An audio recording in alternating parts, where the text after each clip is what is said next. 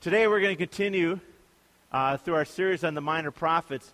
And when you preach on the minor prophets, one of the things that I don't think you'll ever hear people complain about when they read the minor prophets is something that we saw Jonah complain about.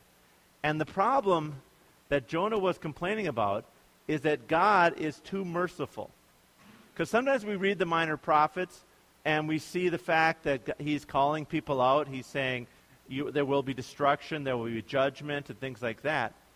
But in reality, the compassion of God, the, the slow to anger of God. Nehemiah 9:31 says, "Nevertheless, in your great mercies, you did not make an end of them or forsake them, for you are a gracious and merciful God." Psalm 86:5, "For you, O Lord, are good and forgiving, and abounding in steadfast love." Psalm 86:15, "But you, O Lord, are a God merciful and gracious, slow to anger, and abounding in steadfast love and faithfulness." This is the God of the Old Testament. I know there's some people who say, I've even heard it in movies, they say, well, that's Old Testament justice. That's Old Testament. Because in the Old Testament, God's just about smiting people. Just, somebody gets out of line, God just smacks them in the head. Okay? But you know, the, the Old Testament was about God's love and compassion. And sometimes we're reading this, we have to realize it's thousands of years, and God is being patient with them, working with them, and after a while, He says, I'm just going to have to give you some discipline because you're not paying attention. But God is slow to anger, compassionate. And we think back when Pastor Jordan shared about this, the concept of Jonah was so mad because God is too good. He wanted to see those bad guys get what they deserve. Kind of like the end of the movie when the bad guys get locked up, and you're like, mm, that's great. End of the book, oh, thank God they caught the bad guy. But in the book of Jonah, of course, Jonah goes and he talks to the to the Ninevites, and they, they become followers, and God relents and doesn't destroy them. And Jonah's like, well, that's not how it's supposed to go. You're not supposed to forgive them. You're supposed to take it to them. And so today, we're going to talk about the book of Micah. And we're going to see in the book of Micah that God, again, is calling his people into a, a concept of saying that you're going to be judged. And the whole concept of Micah comes kind of as a courtroom.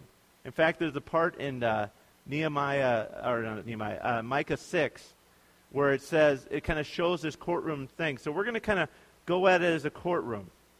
And we need to understand that there's two dangers that we can have. The first danger is, is that God is slow to anger and compassionate, which means we can do whatever we want.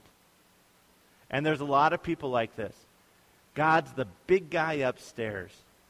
The big guy upstairs doesn't mind what we're doing. We're fine. And, or the hippie Jesus. I wish I had my hippie Jesus up. You know, the, the hippie Jesus where Jesus says, hey, you're fine. You know, do whatever you want. I'm about love. You know, it's got the 60s things going, you know, it's got the beads on, you know. Everything is like, God's about that. And we kind of think we, God's just going to be good at forgiving. We don't have to worry about him. And that, that is true. God is slow to anger and likes to forgive, but God also has standards. But the other extreme can come about where we become legalistic. That God is in heaven, and I think this is the way that I struggled when I grew up, and God was looking for an opportunity to send me to hell. God was just waiting. And on Thursday, I gave him that shot by lo- looking at my sister wrong. And God is now mad at me forever. Okay? You see the danger on both ends? You see the danger where we can become so adamant that God is an evil God. God is just out to get me. And the other one is, man, God just lets us do whatever we want. We get to heaven, he's going to go, it's all right. You know, I'm fine. Or we get to heaven, he's like, you know what? June 7th, 2010. You were fine. If that day wouldn't have happened now, get out. Okay, I mean, there's, I think that there is some imagery of, of, both of that where we can struggle and we become on both ends of that. So let's look at Micah today and see how he sets this up for us. If you look at Micah 1 1, it says, The word of the Lord came to Micah of Moresheth in the days of Jotham, Ahaz, and Hezekiah, king of Judah, which he saw concerning Samaria and Jerusalem. Remember now, at this time we have two kingdoms we have Israel, but we have the northern kingdom, which is Samaria, which is their, uh, their capital. We have the southern kingdom, which is Judah, which is Jerusalem as their capital. And so you can tell who he's preaching to because he mentions the king of Judah, which the kings of Judah, which are the southern tribes. And so his prophecy is going to be for these kings, Jotham, Ahaz, and Hezekiah. Now, we have kind of a courtroom setup that's happening here. If you look at um, Micah 1 2, it says, Hear you peoples, all you who pay attention, O earth, and all that is in it, and let the Lord God be a witness against you, the Lord from his holy temple.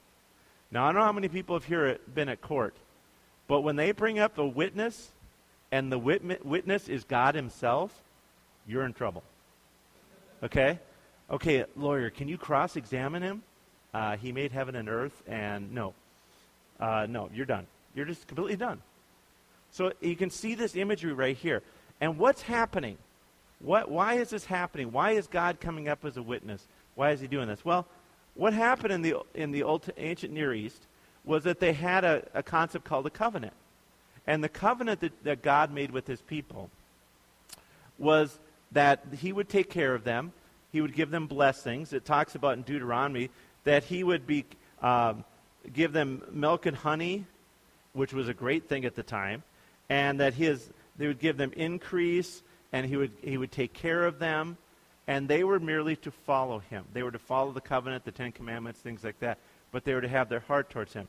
Now, in the Old Testament, when you made a covenant, it's not just like making a promise. What they did was they took animals and they ripped them apart. Not cut them apart, ripped them apart. They laid them side by side, and you walked through as you made the covenant. You walked through the, the ripped apart animals. Why did you do that? Because you were saying, if I break this covenant, let it be to me as it is to these animals. So, God made a covenant with his people. He said, I will be faithful to you. You will be faithful to me. So the word covenant is an, kind of an extreme thing. You can see this is a covenant unto death. So God has been very patient with them. In fact, he's been patient with them for over 200 years. And he has given them. There's so many times you read through Kings, and if you read through Chronicles, it says, But for the sake of David, for the sake of my promise to them, I did not destroy them for the sake of my patience with them, for the sake of this. They would do, they would do all kinds of things. They would go after everything that they could. They were especially into the, the idols of Baal and, and Asherah and all of these things that were especially with sexual prostitutes. And, and they were all into fertility gods. And, and they would take their own children and, and kill them for the sake of other gods. And God was patient with them. But after 200 years, he is calling them and saying, It's time for you to come to judgment. It's time for me to tell you what's going to happen.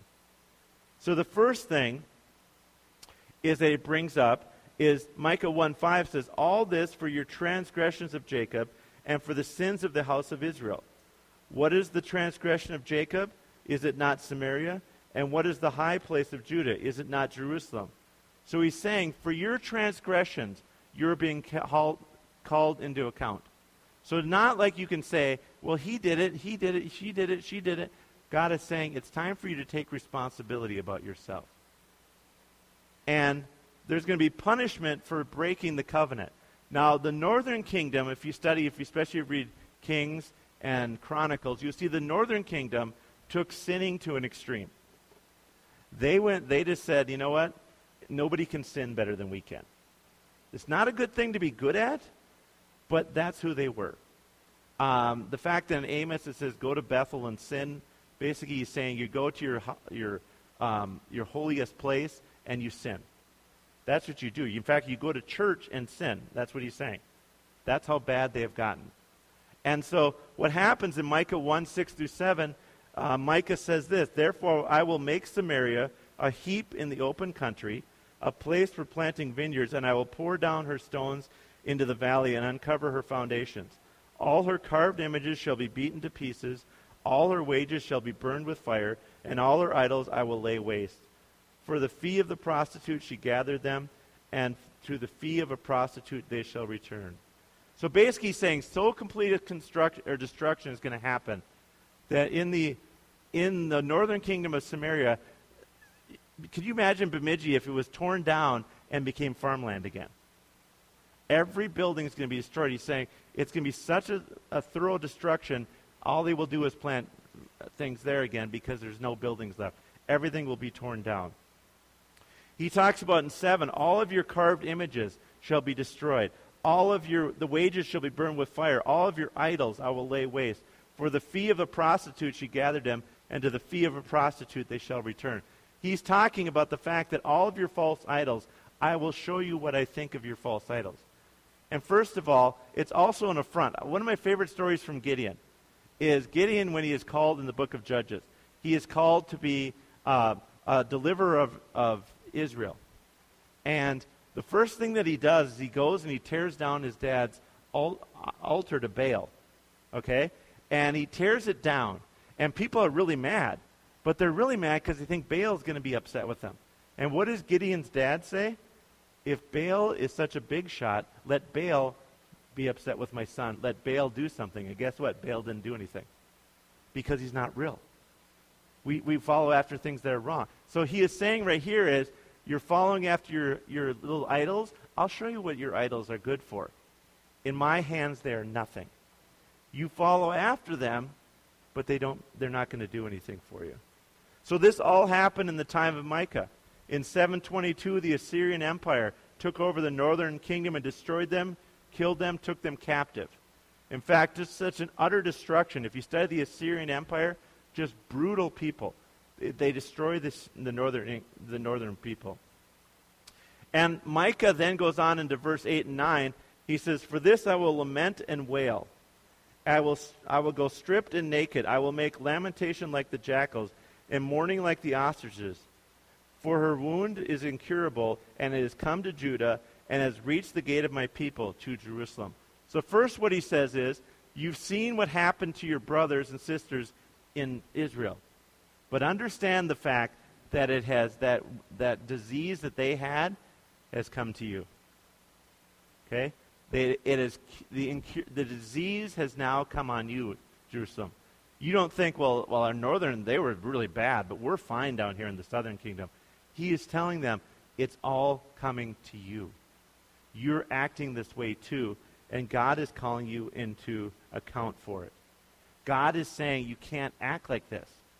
You can't keep doing this. You can't keep coming after these prostitutes. In fact, Ahaz, one of the kings that he's talking about right here, Ahaz went into the temple, went into the temple of God, put up a um, um, an altar to a foreign god, and then burned his own son alive as a tribute to this foreign God. And what Micah is saying, you can't keep going after false gods and expect God to be on your side.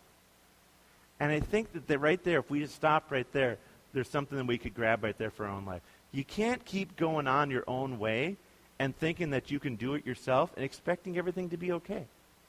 Well, God's going to be just fine with everything that I do. I make it up as I go. I know that I follow my own desires and not God's, but God's, you know, the big guy upstairs, and he's always going to help me. There's a time that God says, I have to hold you accountable for this. For your own sake and for the sake of my kingdom, you have to be held accountable. And so Ahaz, one of the, probably the worst kings of the southern kingdom, is doing all this.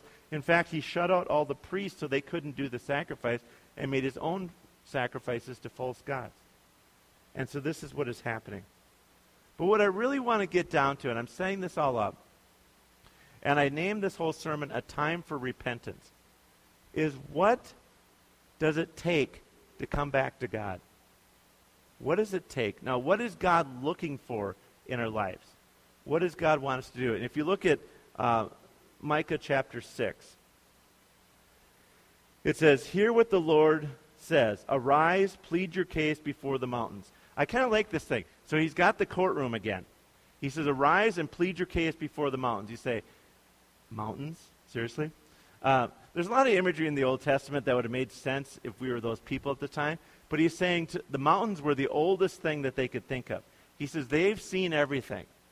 Tell them your great story. And the, plead your case and let the hills hear your voice Hear, you mountains, the indictment of the Lord, and you enduring foundation of the earth, for the Lord has indictment against his people, and he will contend with Israel. God is stepping up and he is saying, here's what you are doing. And one thing about God, he is very clear what is right and wrong. Okay, I think that's something that we need to understand a little bit better in our culture because what I'll talk to people, and I have to watch myself about this. Have you ever talked to somebody about faith and about what is right and wrong? You say, well, this is what I see the Bible saying. Well, I think the Bible says this. And that's, I mean, if we don't completely understand, we can say this is the best we understand. But the Bible is clear what is right and wrong. We're the ones who mess it up. We're the ones who come up with our own ways. Why? Because we want to follow our own desires. We're no better than the Israelites who say, well, I would never burn my kid in the fire. Okay. But do we, tr- do we as a culture treat our children well? Are we there for them? Are we doing what's right for them? Or I would never go after a temple prostitute. Um, how faithful are we in our relationships? I would never do this. I would never go after a false god. There's all kinds of false gods out there. Okay, you don't have to be worshiping, you know, God of you don't have to be worshiping Thor or some other idol to be worshiping a false god. And I think we need to be called on this and know the fact that God is going to contend with us because of this. And I also think that God is very clear in this thing. It's funny, God's about to give an indictment on his people. What is the first thing that he does? He asks this question in verse 3 O my people, what have I done to you? How have I wearied you? In other words, he asks kind of a loaded question. He says, What have I done to you, and how have I wearied you? Let me tell you what I've done for you, and you tell me if these sound like really mean things. Because I think, again, we come back to this concept God, and I grew up with this feeling, I, as a teenager especially, God is the God of no fun. I don't know if you've ever, I mean, you, I've struggled with that. When I was a kid, I now have completely gotten over that and said, God is the God of making everything great. Okay? But I remember all my friends are out there partying and having fun, and I'm the good Christian kid who has to sit here and do nothing. And that was the image that was also told to people. Is that all the fun is out there. All the good times are out there. All the stuff, and you're missing out. But thank God we're going to heaven. We're going to be miserable our whole lives here, and everybody else is going to have a good time, but we get to go to heaven. You know, God doesn't want us to do all this stuff because He's mean.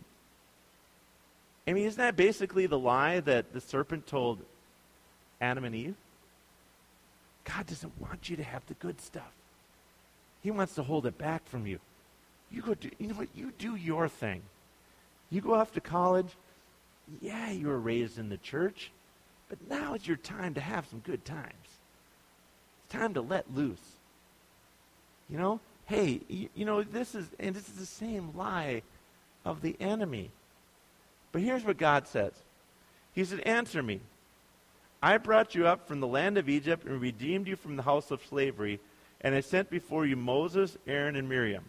Okay, let's just kind of go through this story. You're in captivity to the mightiest empire in the world. I completely humiliated them for you with ten plagues. Then, when they chased you down, I took the Red Sea, parted it in front of you, let you through it, and then drowned the greatest army in the world. Is that a burden to you? You see a little sarcasm? I kind of like, it's, God's like, did I weary you with that? Was that mean?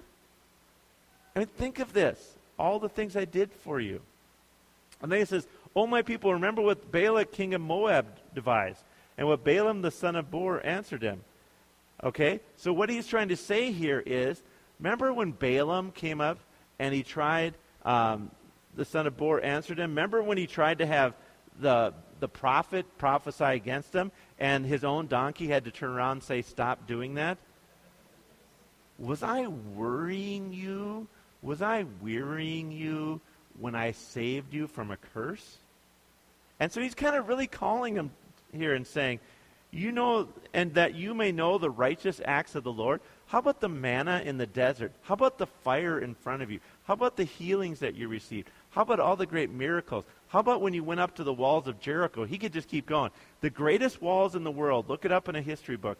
The greatest walls of the ancient world, and God said, done. Just march around and blow a trumpet. I'll just knock them down. Okay? am I wearying you? I just love that. What have I done to you that you've done this to me? Think of all the things that I've done for you. I've healed you, healed your land. I've done all this for you. And he says, Now, how did you respond to me? Now, this kind of goes back a little bit. It says, Micah, you had unethical prophets. Micah 3 5 says, Thus says the Lord concerning the prophets, who lead my people astray, who cry peace when they have something to eat, but declare war against him who puts nothing into their mouths. Micah 2:11 says, If a man should go about and utter wind and lies, saying, I will preach to you of wine and strong drink, he should be the preacher for the people. Here's what happened. You want preaching? And again, this is something we can be called into question for. We, the preacher that will, that you pay him enough money, he'll tell you what you want to hear.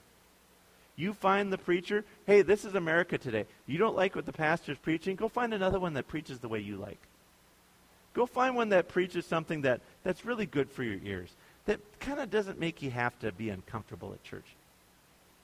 And he's saying, this is what happened. He says, Now, I'm down on the prophets, but you know why the people were prophesying this way? Because people were paying them to do it. They would go up and say, Oh, thank you, Pastor, for preaching that sermon about how I don't have to give up my sin. Here's some money. You're so wonderful. That last church I had, they kept talking about the Bible and stuff. Ooh. So uncomfortable. But here's some money. Go buy a jet. You know, it's, you need, I mean, it, it's all about this whole concept. It's like sometimes you read this, and this is thousands of years ago, and you say, this is like today, isn't it? I mean, we haven't changed much. Like, well, all those people in the desert, they're like, no, they're like us. We can understand this. Corrupt government and political leaders. Hear this, you heads of the house of Jacob and the rulers of the house of Israel, who detest justice and make crooked all that is straight, who build Zion with blood and Jerusalem with iniquity its heads give judgment for a bribe, its priests teach for a price, the prophets practice divination for money, yet they lean on the Lord and say, Is it not the Lord in the midst of us? No disaster shall come upon us. Again, you say to yourself, Well, he's just going after the government officials. Let's bring it really modern this time. The government officials, who puts them there? Who puts these dishonest people there? Or at this time, why are people doing this? Because the people want it. Why do I? Hey, if I've got money and I want to get out something, I want a public official that'll take a bribe. Okay, I don't want them to be honest. And he's calling him and saying, "You have done this. You have hurt people, and you have just detested what I've called you to do, which is to be fair and honest in everything that you do." How about unethical business practices? Micah 6, 10 through 11. Can I forget any longer the treasures of wickedness in the house of the wicked? and the scant measures that is accursed? Shall I acquit the man with wicked scales, with a bag of deceitful weights? Now, this one's easy. None of us have to feel bad about this because maybe not all of us here own a business. Whew, we dodged a bullet there. Because only people who own businesses can have a problem with this. I was called into question this, I remember distinctly, when I was in college. When I, and this is not intended to be a legalism because I want you to take it to heart and not just take it because I said it. When you go to work and you write down your time card that you worked eight hours, did you really work eight hours? Or were you sitting there trying to avoid work at all costs? Okay, that was me. Honestly, there were times that I went to work and I was like punched in, punched out, but I gave the, you know. And he's, what he's saying is, you're deceitful in your business practices. Whether you own a business and don't pay your employees like they should be paid, or whether you're an employee who don't give your employers what they deserve. God is calling you into account. When people should look for Christians because when they say they're going to give them eight hours of work, they're going to give them eight hours of work. People should want to work for Christians because they pay the best that they can and they treat their employees well and they don't rip people off. They don't ask them, you need to, you know, you need to change your muffler oil you know, or something like that if they own a car business or they're not making up things like that. I, I, there's all kinds of, we could all talk about stories where people have tried to rip us off with things we didn't need. But as a Christian, we're called to a higher standard. If you're a worker, this, he says, you have done these things and I am calling you into account. I have been patient with you. Now, here's what's interesting. Look at verse 6. what are they to do about this? Because what's interesting about God is he has judged the northern kingdom. He doesn't want to judge the southern kingdom. And here's their response With what shall I come before the Lord and bow myself before the God on high? Shall I come before him with burnt offerings, with calves a year old? Will the Lord be pleased with thousands of rams, with ten thousand of ten thousands of rivers of oil? Shall I give my firstborn for my transgression, the fruit of my body for the sin of my soul? If you study this in ancient Near Eastern world, they're bargaining with God. They start out with a little bit. How about we just bow ourselves before you? Would that be enough for you to stop being mad at us? Or how about we come before you with a burnt offering? Maybe a calf a year old. Oh, maybe that won't work. How about thousands of rams? How about we kick it up a notch? How about tens of thousands of rivers of oil? And how about this? How about if I kill my firstborn kid for you? This is their way of pleasing God. Because you know what it's saying right here? Repentance in their eyes, and I think in a lot of our eyes, is getting God to not be mad at us, but it's not about us changing. We don't want to change. If we can, hey, I've been bad this week, God. If I go to church and listen to Pastor's podcast from last week, does that get me off this? You know, how about four podcasts? How about if I go to work day for six hours? That ought to, that ought to do it right there. Because, I mean, I'm going to rake for six hours and God's going to love me. And God's saying, this is not what I want. Especially for the point they get to the stage of saying, I want to kill my firstborn child for God. And you can see how far they've gotten off for what it means to repent. God does not want these actions. In fact, we saw in, in Amos, we saw in other books, they were going to church every week. They were doing the religious rituals. Malachi is one of the most biggest ones on this. Where in Malachi, they're doing all kinds of stuff, and God says, I am sick of it. I, I can't stand the smell of your of your um, sacrifices. Just get it. I don't want to hear your prayers, your songs. I'm just sick of them because your hearts are rotten. God is not a vending machine where you just give enough money. Or another people, some people have said, I know people that give out of guilt. Man, I've, I've really been dishonest this week, but if I drop 10 grand in the offering for the new capital campaign, God will love me then, won't he? Well, God is, wants you to give, yes, but God doesn't, that's not what gets him on your side. They're treating, I heard this said by a, uh, an author, they're treating the covenant as a contract. In other words, let's renegotiate God. Let's see if there's some way we can make this work for you. God, we haven't been so good, but maybe you could give us a little leeway here. Here's what God says in verse 8. What does God really want from our hearts? He has told you, O man, what is good and what does what does the Lord require of you but to do justice, to love kindness, and walk humbly with your God. God wants us to do sacrifice. He wants us to do what he's called us to do. But he wants us to do right to others. He wants us to walk with God with a heart of compassion. He wants us to be the people of God and walk in the will of God and have our heart turned towards Him. I'm still fascinated by this. King David, the man after God's own heart. Okay? God loved him for his heart. King David had an affair and killed the husband of the woman. Not good. Okay? But his heart was contrite and he asked for forgiveness and God forgave him. He's not saying what David did was right. He is saying that David's heart towards God. And God is looking for that heart to go towards him. Because you know what? When our heart is turned towards God and we are walking humbly with God, which means we let God be the boss and not us, we get off the chair. You ever seen the people say, God is my co pilot? You know, that old bumper sticker. You don't see that very much. But that's really a bad sticker. Get out of the, put God in the pilot seat. You, you don't be the co, you don't have him as the co-pilot. Let him run your, your plane, okay? And when we do this, that is what God desires of us.